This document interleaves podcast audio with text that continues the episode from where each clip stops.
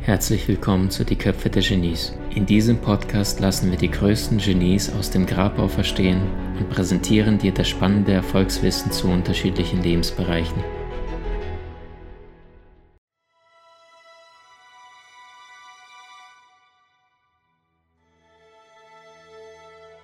Kennst du das Gefühl, wenn du abends einschläfst und plötzlich wach wirst, weil du denkst, dass du runterfällst? Dann wirst du wach und stellst fest, dass es nur ein Traum war. Doch was ist, wenn es kein Traum war? Was ist, wenn du die Realität von deinem Traum wie in dem Hollywood-Film Inception nicht voneinander unterscheiden kannst? Was ist, wenn du dein Leben lang nur schläfst? All diese Fragen stellte sich der König des Zweifels, sein Name René Descartes. Arthur Schopenhauer sagte über ihn, er ist der Vater der modernen Philosophie. Für viele Menschen ist er der Begründer des modernen Denkens. Er selbst sagt nur, wenn man zu leben versucht, ohne zu philosophieren, dann ist es, als halte man die Augen geschlossen, ohne daran zu denken, sie jemals zu öffnen. Obwohl man ihn heute vor allem als Philosophen wahrnimmt und kennt, war René Descartes ein für seine Zeit universell gebildeter Mensch der Wissenschaften. Er veröffentlichte Schriften zur Medizin und Wetterkunde, Physik und Mathematik. Noch heute nennt man ihm zu Ehren jedes Koordinatensystem mit senkrecht aufeinanderstehenden Achsen das kartesische Koordinatensystem. Sein Lieblingsgebiet ist und bleibt allerdings die Philosophie. Hier beschäftigt ihn vor allem eine Frage, was ist wirklich? Gibt es die Dinge überhaupt, die wir sehen, hören oder riechen?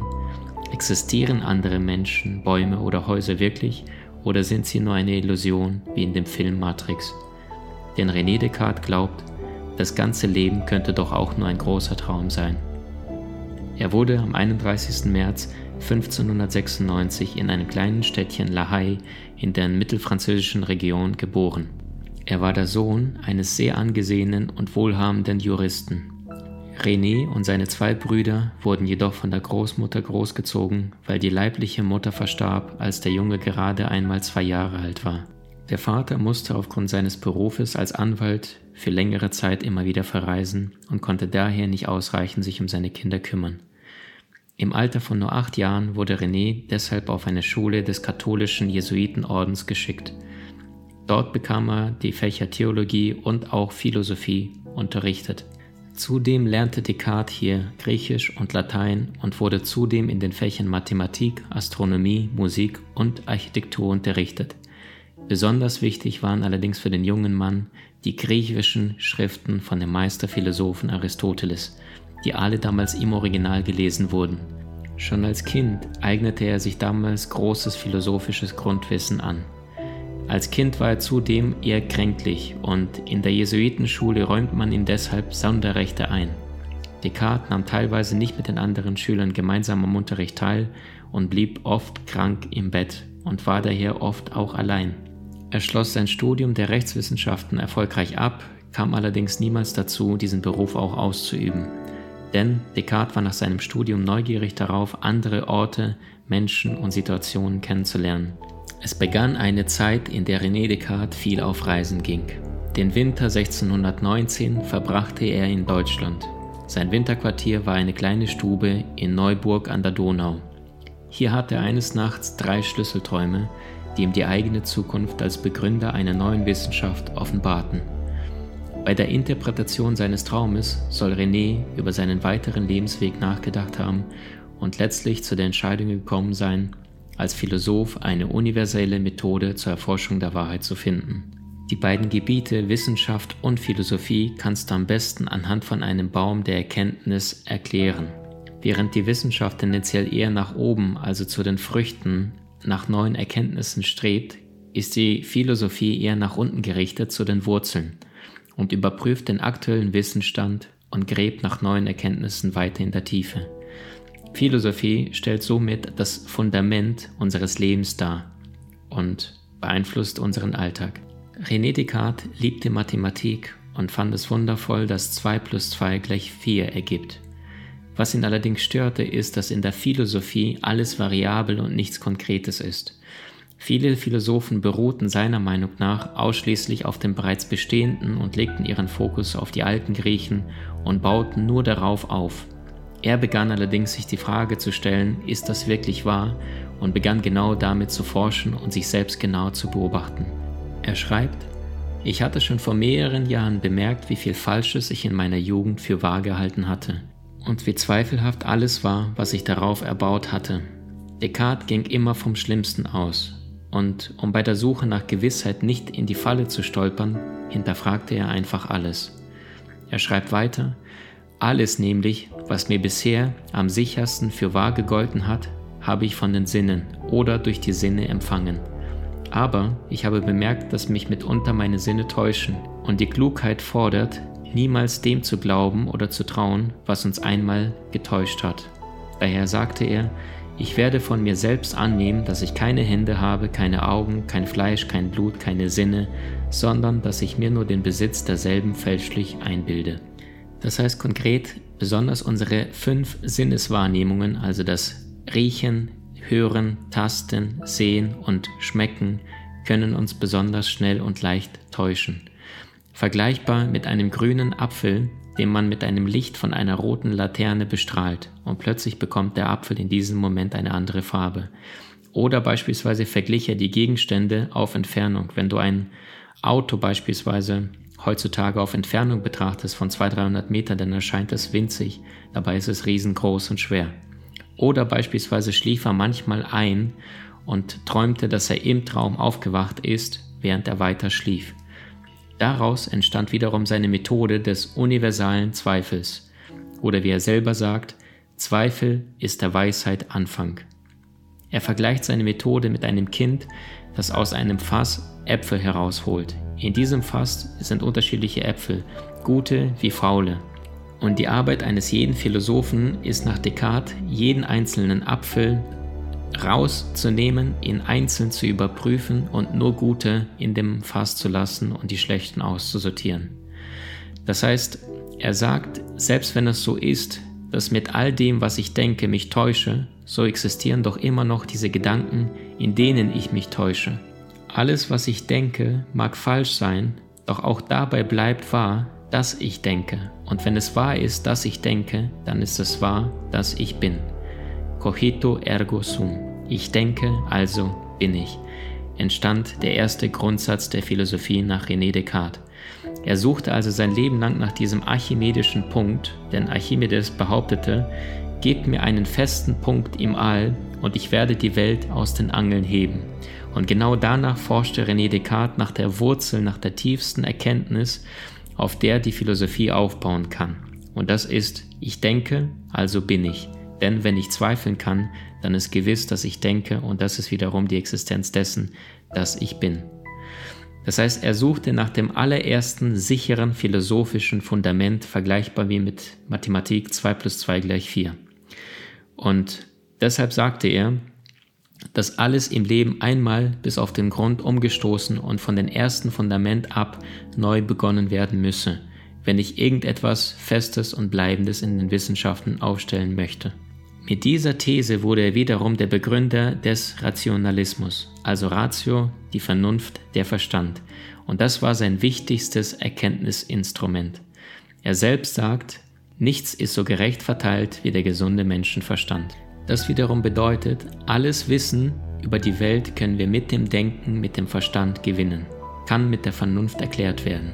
Das heißt, er setzt auf die Kraft des Verstandes und der Logik. Die meisten Fehler also, die wir in der Welt heutzutage haben, gründen darauf, dass der menschliche Verstand, der Geist, falsch benutzt wurde. Das heißt, er gibt den Menschen die Kraft zurück und führt dadurch aber gleichzeitig ein Stückchen weg von Gott indem er behauptet, der Mensch ist der Herrscher und Eigentümer der Natur. Das heißt, der Mensch bekommt mehr Verantwortung für sein eigenes Leben. Seine These strebte diese zwei Dinge an. Die Verbesserung des Menschenlebens im Diesseits, indem er die Arbeitserleichterung fortführte, also die Technik, Fortschritt und Innovation erfährt, und gleichzeitig Verbesserung der Gesundheit des Menschen durch die Medizin.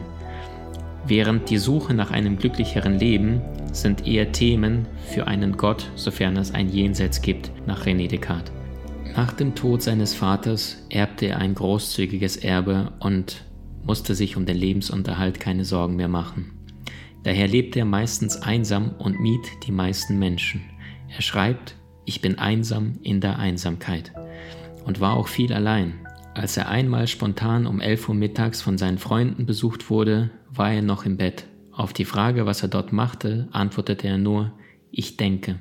René Descartes glaubt, dass ein Philosoph nur zwei Dinge braucht, einen stillen Raum und einen rationalen Geist. Er wollte Ruhe um jeden Preis und hatte deshalb auch einige Decknamen in seinem Leben. Insgesamt ist er bis zu 24 Mal umgezogen, möglicherweise weil er auch Angst vor der Inquisition hatte, die alles in Frage stellte, was nicht den kirchlichen Vorgaben entsprach. Was besonders spannend ist und in unsere heutige Zeit, in die Zeit von Selbst- und Zeitmanagement überdauert ist, ist die Methode, mit der René Descartes gearbeitet hat. Insgesamt sind es vier Grundprinzipien. Punkt Nummer eins: Formuliere dein Ziel schriftlich. Nummer zwei: Zerlege die Gesamtaufgabe in einzelne Teile. 3. Ordne die Teilaufgaben nach Prioritäten und Terminen. Und 4 erledige alle Aktivitäten und kontrolliere das Ergebnis. Er arbeitet stets nach diesem Prinzip, dass er sagte, jedes Problem, das ich löste, wurde zu einer Regel, das später dazu diente, andere Probleme zu lösen. Eine der Hauptaufgaben des Philosophen nach René Descartes ist es, sich den Leidenschaften zu widmen, also den menschlichen Passionen, und diese zu verstehen und zu kontrollieren so dass die Menschen im Alltag weniger Angst, weniger Sorgen, weniger statusgetrieben sind. Nach ihm allerdings hat sich kaum ein Philosoph zuvor sich damit gründlich auseinandergesetzt. Nach René Descartes existieren sechs primitive Passionen. Diese sind Bewunderung, Liebe, Hass, Verlangen, Freude und Traurigkeit. Liebe und Hass sowie Freude und Traurigkeit bildeten paarweise Gegensätze während das Verlangen keinen Gegensatz hatte und viel eher positiv wie negativ ausgelegt werden konnte. Zudem haben wir Descartes die zwei Substanzenlehre zu verdanken. Die erste Substanz ist das, was denkt, in dem Fall der Mensch, also das, was eine Seele hat, der denkende oder das denkende etwas. Er selbst sagt, der Mensch ist die Krone der Schöpfung, er kann denken, er hat Bewusstsein seiner selbst. Das zweite, das ist das, was übrig bleibt, also all das, was materiell ist in der Welt, das ausgedehnte etwas, so nannte er das. Es denkt nicht, sondern es ist eine ledigliche materielle Substanz. Diese beiden Welten, also das Beseelte, das, was denkt, das denkende etwas und das ausgedehnte etwas, also das Materielle, sind laut René Descartes zwei unterschiedliche Substanzen. Und daraus resultierte, dass wenn der Mensch eine Seele hat, so hat alles andere keine Seele. Und das wiederum bedeutet, dass auch die Natur und die Tiere nur Rohstoffe sind. Denn sie haben keine Seele, laut seiner These. Und somit ist der Mensch, der Beseelte, nichts anderes ist wie der Beherrscher der Natur. Auch Tiere waren für ihn somit nur Sachen und bis 1990 war sogar in dem Gesetzbuch eine Verletzung von einem Tier nichts anderes wie die bloße Sachbeschädigung. Und die Menschen durften nach dieser These entsprechend alles ohne Bedenken benutzen und somit haben wir auch den Fortschritt heutzutage René Descartes mit zu verdanken und seiner Metaphysik, dass all das, was nicht beseelt ist wie der Mensch, benutzt werden kann und führte auch zum Teil zu der Ausbeutung der Natur, die dann später ein schreitete und hatte allerdings nicht den Sinn dessen, was er damals vorhatte.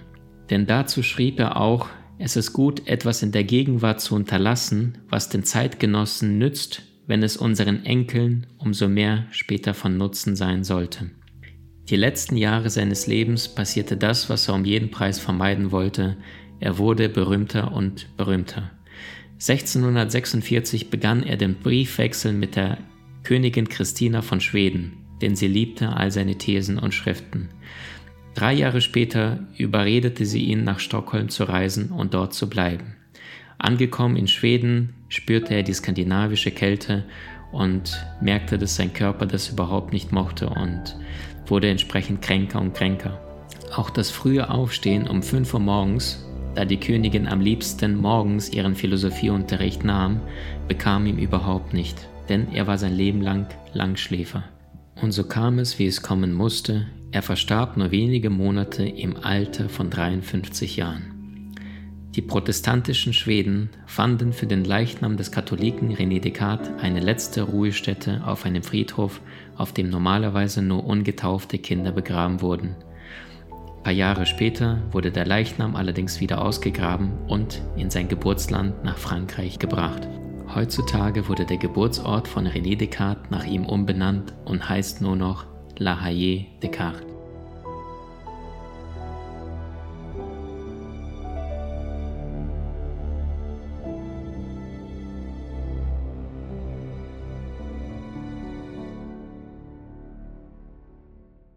Hast du dich schon mal gefragt, welchem Genie du ähnlich bist? Mach einen kostenfreien Test und lerne von den spannenden Videokursen aus unserer Online-Akademie unter köpfe-der-genies.com.